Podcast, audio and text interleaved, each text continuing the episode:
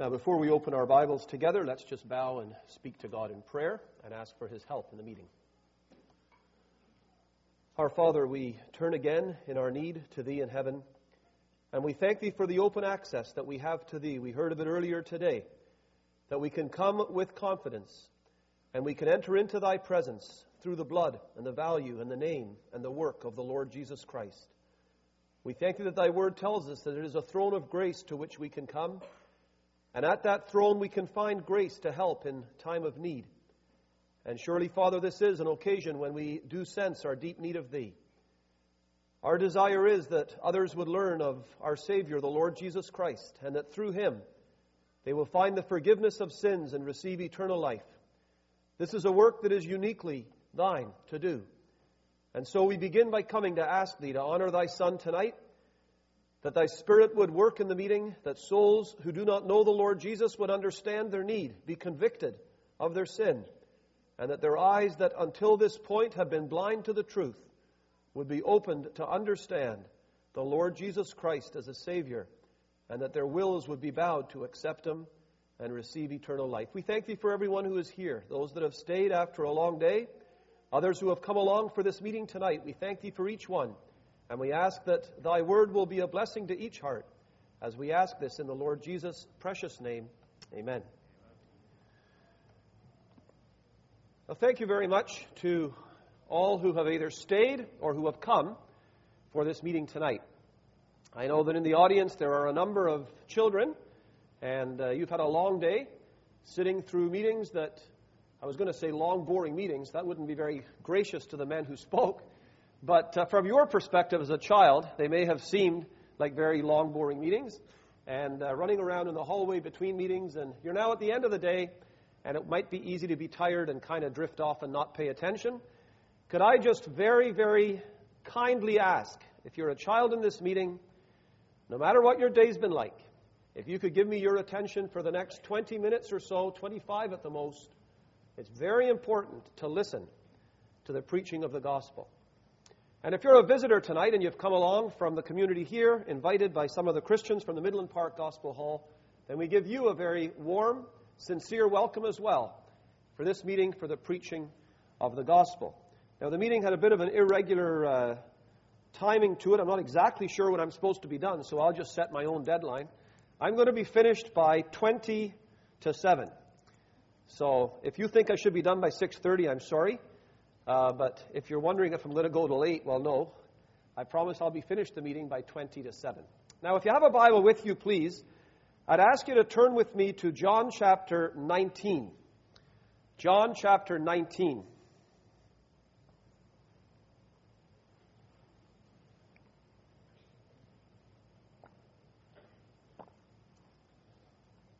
John chapter 19 is a chapter that describes to us the crucifixion of the Lord Jesus Christ. And that big word crucifixion simply means the day when the Lord Jesus Christ was nailed to a cross and he died outside the city of Jerusalem.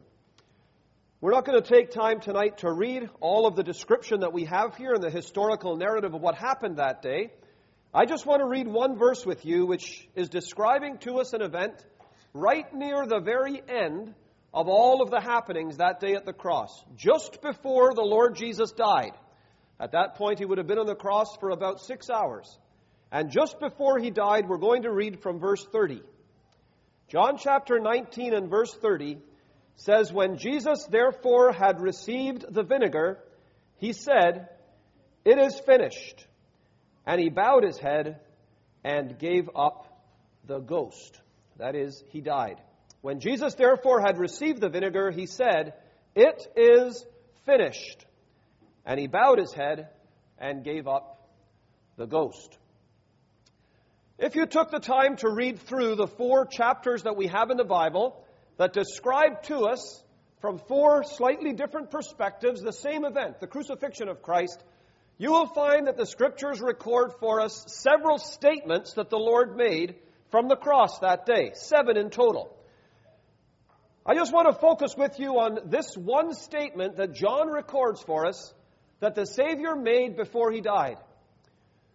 The Bible tells us it was a strong cry. Some people have the idea that when Jesus died on the cross, He was so overcome with weakness and suffering and anguish that, that his life just sort of ebbed away from him, as it typically would from a man dying on a cross, that he would have had no strength left.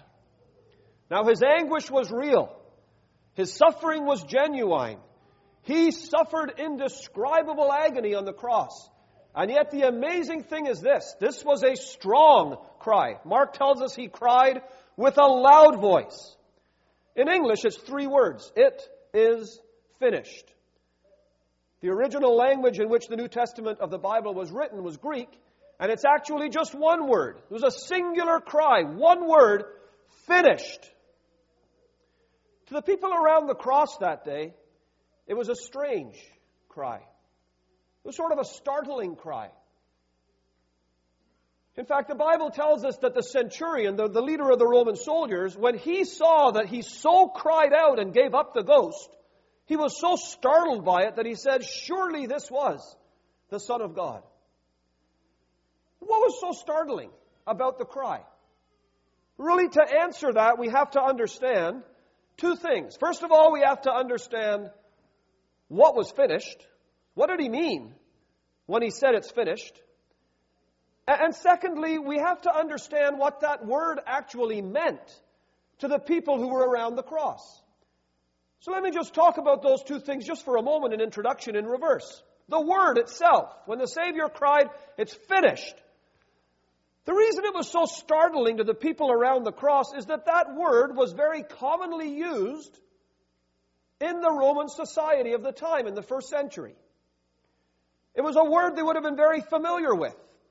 But it was a word that seemed very out of keeping with the context in which it's being said. Because this is how the word was used. That Roman centurion, for example, he would have heard that word used in the Colosseum.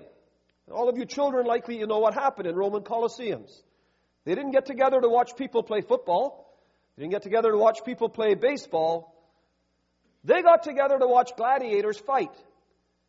And those slaves, those strong gladiators, would be pitted against one another, and they would fight often to the death.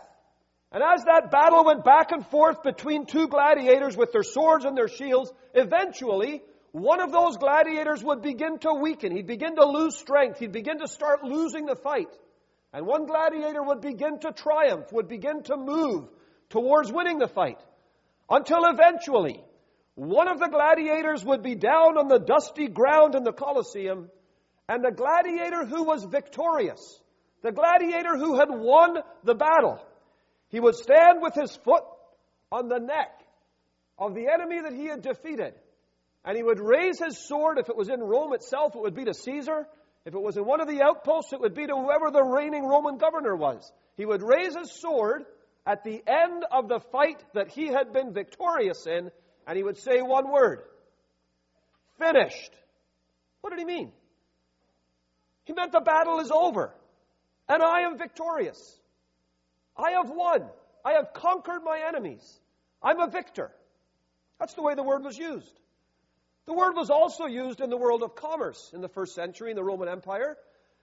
So if they had a ledger where there was a, a bill owing, so a business transaction takes place and goods are exchanged, and there's an, an amount that has to be paid. And possibly there would be an outstanding amount, and there would be payments recorded against that amount until eventually there was a payment that was made that entirely satisfied the bill. It completely paid that account. And when the bill had been paid and the account was satisfied, one word would be written across the bottom of that invoice. One word recorded in that ledger. Finished. The debt has been paid.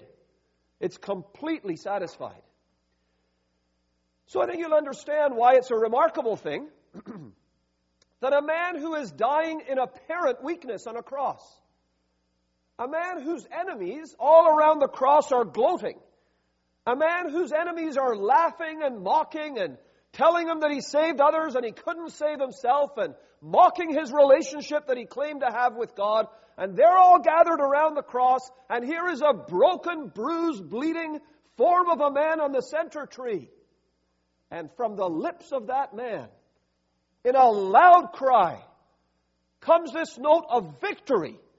It's finished. You can understand why the centurion was startled. What a strange thing to come from the lips of a man dying on a cross. What was finished? Well, to understand the answer to that question, we have to understand why he was on the cross. People around the cross, by and large, they didn't understand why he was on the cross. They thought he was on the cross because somehow his enemies had overcome him. They thought he was on the cross because he didn't have power to save himself. They thought he was on the cross because somehow, finally, he had been caught. He was an impostor. He was a blasphemer. He wasn't who he claimed to be. And he's on a cross because he's dying a death of shame. I'm fairly confident that all of you tonight know that's not why he was on the cross. In his own words, he was on the cross because Christ Jesus had come into the world to save sinners. He was on the cross because he had appeared once in the end of the ages to put away sin by the sacrifice of himself. He was on that cross because he came to make a provision for the sin of the world. In the words of Paul the Apostle, very, very personally, Paul would say, He was on that cross because He's the Son of God and He loves me. And He's giving Himself for me. In the language of the Bible, he was on that cross because of sin. He was on that cross because God was making a provision so that sinners could be forgiven. That's why he was on the cross. He was on the cross dealing with the one great issue that plagues humanity the issue of the sinfulness of our souls and the holiness of God's throne. He was on that cross because of the question of sin. So, therefore, when he says, it is finished. What he's saying is that the work required to deal with sin is done. The debt that sin represents, the payment that a holy throne demands, the justice that God's justice can never be reduced, it cannot be bent, it cannot be broken. God's inflexible, absolute justice that demands payment for sin, that payment has been made in full and God is satisfied. So you see, it's a tremendously significant statement the Savior made. It's finished. Now, I want you to think with me a few things that we can learn from this statement that the Lord Jesus made. This cry, it's finished. First of all, I think from this cry we can see the sympathy of the Savior, His love. That's why He was there. How do we know that God loves us? You ever thought of how you would answer that question? Somebody asked you, How would you know? How do you know that God loves you? Well, because He gave me a, a good home to live in, roof over my head, a wife that tells me she loves me, I think she means it, four healthy children, good job, food to eat. Is that how I know God loves me? There's people who have none of those things. Does that mean He doesn't love them? How do we know that God loves us? You know how the Bible answer answers that question? It says, Hereby perceive we the love of God, because he laid down his life for us. So when I think of God's Son hanging on a cross, dying in shame, dealing with the issue of sin, I'll tell you what it means to me personally. When I look at that cross, I'll quote Paul's words again. Because I can stand before you tonight to tell you that as an individual, one person, to me this is incredibly personal. He was on that cross, not because of his sin, for he had no sin. He was on that cross because of my sin. He was on that cross because he looked from a throne of glory down through thousands of years of time and he knew there would be a little boy born in January the 2nd, 1964, in the island of Trinidad. And this little boy, Andrew Ussher, would grow up lost and perishing and ruined in sin with no hope and no future except darkness and blackness and judgment and hell for eternity. He knew all of that. And he loved me. And he knew I could never do a thing about my own sin. And love to my poor, undeserving soul moved God's Son from a throne of glory to the womb of a virgin through a lonely life on earth, ultimately to a cross outside Jerusalem, in order that he might give himself for me. You know what that tells me? It tells me how much he loves me. There is no one. I, I, do have lots of people that love me. I'm glad. I'm thankful for them parents, a wife, children. Nobody loves me as much as he does. Could I tell you tonight? I don't know you. But I can tell you this with absolute confidence He loves you just the same. And if you're in this meeting and you think that no one really, truly, deep down, unconditionally loves you, can I tell you the Son of God has a heart that beats true with love for your soul? If you doubt it, you look at the cross. And you remember that He is there because He sees you in your need. He has a heart that longs to bless you. And He was there to deal with the issue of your sin and mine. But secondly, as I consider this, this cry, it's finished. And I look at what happened that day at the cross. Not only does it tell me of the sympathy of the Savior, His heart of love to us poor, perishing sinners, but as I look at the cross, I learn a little bit about the seriousness of sin. We live in a world that doesn't take sin very seriously at all. In fact, people sort of laugh at sin, they mock at sin. Outback had a dessert one time, Sydney's Sinful Sundae or something, which I think just meant it had a lot of calories in it. So it's just sort of a joke. Sin's no joke. When I look at the cross, I see how serious sin is in a number of ways. I see how serious sin is when I look at the cross when I think of what men did there. Because, you know, those men there at the cross were no different than you and me. And when we look at their actions at the cross, taking a man who was, I mean, from their perspective, or Pilate's perspective, he was innocent. He had done nothing wrong. Now, we know biblically he was much more than just innocent. He was holy. He was God manifest in flesh. But from a human standpoint, he had done absolutely nothing wrong. In fact, he had done everything right. He had lived a life of perfection, a life that tirelessly was poured out to help other people. He could truly say that they hated him without a cause, no legitimate reason. And yet, what happened?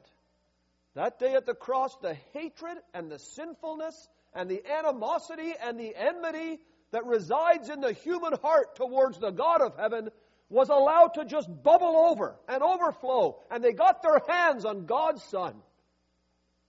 And all of the hatred and sinfulness of men's heart was vented against God's beloved Son. They buffeted him. They spat on him. They smote him with a reed. Ultimately, they took him out and they nailed him to a cross and they sat down and they laughed. And when I see what men did that day, I think sin is an awfully serious thing. But you know, I see the seriousness of sin not just in what men did that day. In fact, maybe not even primarily in what men did that day. I see the seriousness of sin in what God did that day. Because I've already told you, personally for me, what the cross means.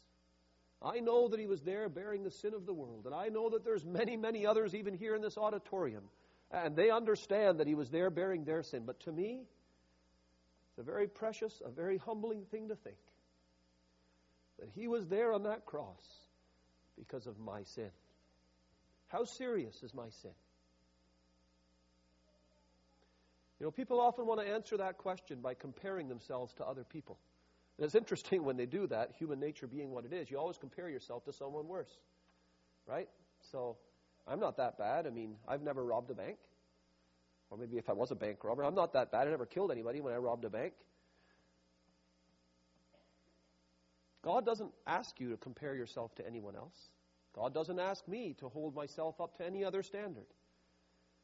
God simply says this not one sin.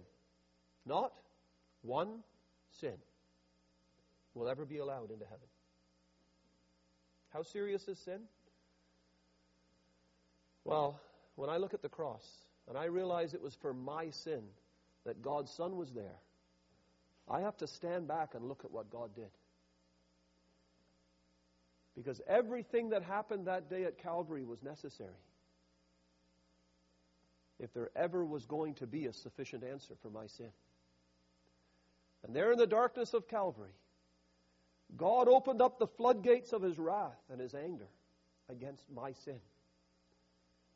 And he poured out his fury without restraint on the one that meant absolutely everything to him, his only beloved Son. Why? Because he was bearing my sin. When I look at the cross and I see what God did that day in order to make a provision for my sin, I begin to learn just a little of how serious sin really is. You ever thought about that? Don't compare yourself to others. Don't think that somehow, by some standard, you're okay.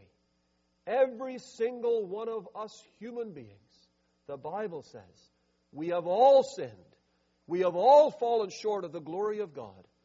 And when you look at the cross, you think of what God did to His Son to deal with the issue of sin. And you remember how serious sin really is. Because whether you're in this meeting as a seven or eight year old child or a 70 or 80 year old adult, your sin is so serious, it'll keep you out of God's heaven for eternity. That's how serious sin is. But you know, the third thing I learned when I look at the cross, when I hear the Savior cry, it's finished, I understand the sufficiency of the sacrifice. I've already said he was there to pay for sin. So when he cries, it's finished, he is telling us, unmistakably telling us, that the payment has been made and it's enough. God's throne is satisfied. His answer has, has completely dealt with the issue of sin. When he cried, It's finished, it meant that the enemy was defeated. Satan had originally introduced sin into God's creation. And Satan's desire for you and for me and for all of the other creatures that came from God's hand is to ruin us through sin. That day at the cross, when the Savior cried, It's finished, he was making a cry, a pronouncement of victory that sin has been put away by his sacrifice. The writer to the Hebrews tells us that's why he came, to put away sin by the sacrifice of himself. And there on the cross he cries, It's finished. And that resonates right down to us today in 2013 to tell us that everything required for sinners to be forgiven. Can I make that more personal tonight? Everything required for you to have peace with God through the Lord Jesus Christ was finished on a cross outside Jerusalem when the Savior died to make provision for sin. That's what his cry means. We sang it together. All the doing's been done. Everything required to satisfy God on account of my sin was done by his Son on a cross long before I was born. That's the message of the gospel. Peace with God doesn't come through something I do. Peace with God doesn't come through my efforts, my baptism, my penance, my prayers, my money, my sincerity, my anything. Peace with God comes through the Lord Jesus Christ who finished the work on the cross at Golgotha. The sufficiency of the sacrifice that he made. But the last thing I want to stress to you that I learned when I stand at the cross and I listen to the Savior cry, It's finished, is this the simplicity of salvation. A lot of you here in the hall tonight, you've probably heard a lot of gospel preaching. So did I when I was a child. And I can remember when I was saved, I was saved when I was 10. I can remember for about three weeks or four weeks before that, going through an awful agony, 10 year old boy, because I couldn't get saved. Maybe there's some of you like that in the meeting tonight, and you'd like to be saved. And you're burdened about your sin. I was. I didn't want to go to hell. I wanted to be saved. I knew other people who were saved. My sister had gotten saved, and I was not saved. And I was particularly frustrated because I thought I knew how to be saved. I had told other people how they could be saved. I had bragged to my friends because my dad was a preacher. I could tell all of them how they needed to be saved. And I thought I knew how to be saved. I could quote dozens of Bible verses and I discovered to my horror that I couldn't get saved. And I was trying to believe, and I was trying to trust, and I was trying to come, and I was trying to lean, and I was trying to do everything I had ever heard anybody say they did when they got saved, and none of it worked. And salvation to me was like a complicated puzzle, and I just couldn't solve it. Someone like that in the meeting tonight? I want you to think with me about the simplicity of salvation. Let me put it to you this way To whom was the Lord Jesus speaking? When he cried, It's finished, that day at the cross, just before he died. It's interesting because I've already told you he spoke seven times from the cross. And if you look at the seven times, Matthew and Mark both tell us one of the cries that he made. Luke tells us three things he said, and John tells us three things he said. If you look at those seven cries, three of the statements the Lord made were very clearly directed to his Father or his God in heaven. The first statement he made, Father, forgive them, they know not what they do. The last statement, Father, into thy hands I commend my spirit. And the middle of the seven, when he cried, My God, my God, why hast thou forsaken me? Three statements where there's no question he was speaking to his Father, God, in heaven. Three of the statements that he made were very clearly made to the people around the cross. He spoke to the thief that was at his side. Verily I say to thee, today they'll be with me in paradise. He spoke to John and his mother Mary. Woman, behold thy son, behold thy mother. And then he spoke to the soldiers around the cross after the darkness when he said, I thirst. And they brought vinegar and they gave it to him and a reed to drink. That leaves this statement. To whom was he speaking? It's finished. Well, I suppose he was speaking to his father. His father had given him a work to do. He says that in John chapter 17. He said that to his parents so way back in the beginning of Luke's gospel. I must be about my father's business.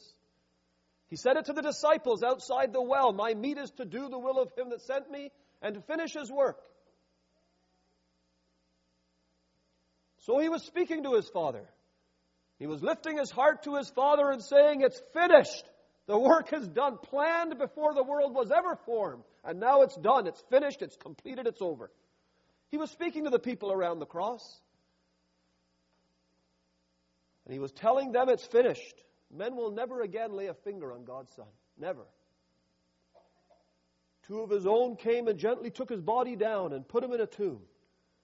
And the next the world will see of Christ, the one that they nailed to a tree, is when he rides out of heaven in glory. Revelation chapter 19. The King of Kings and Lord of Lords, and they'll never again be allowed to lay a finger on God's beloved Son. All of that is over. His suffering is past. It's finished.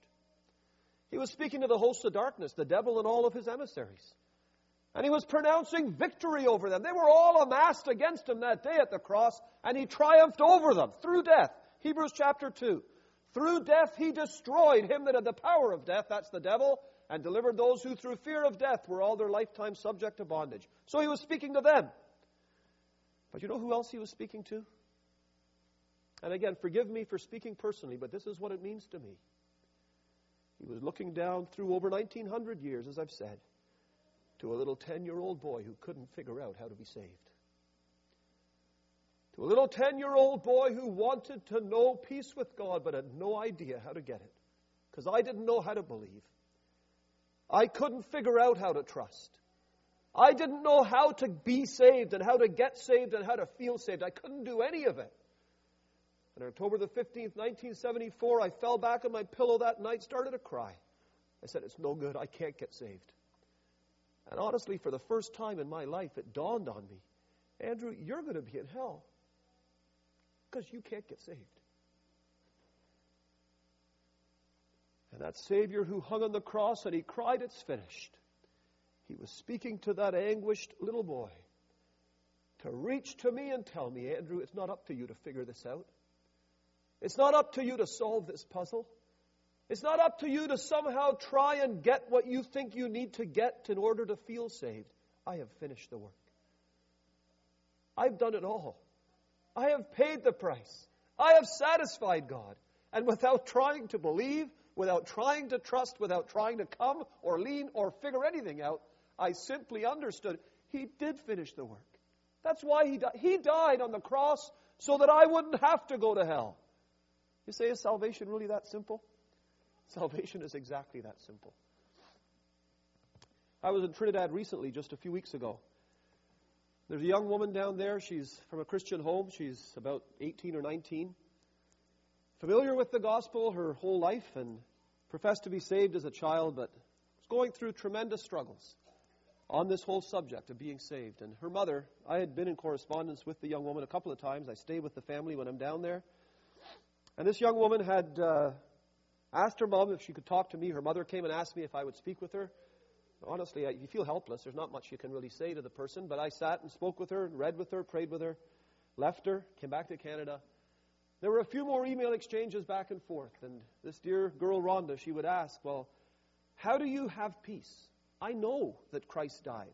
I know that He died for my sins. I know that He finished the work. I know all of those things, but I don't have the peace and the assurance and the confidence of knowing that I'm saved.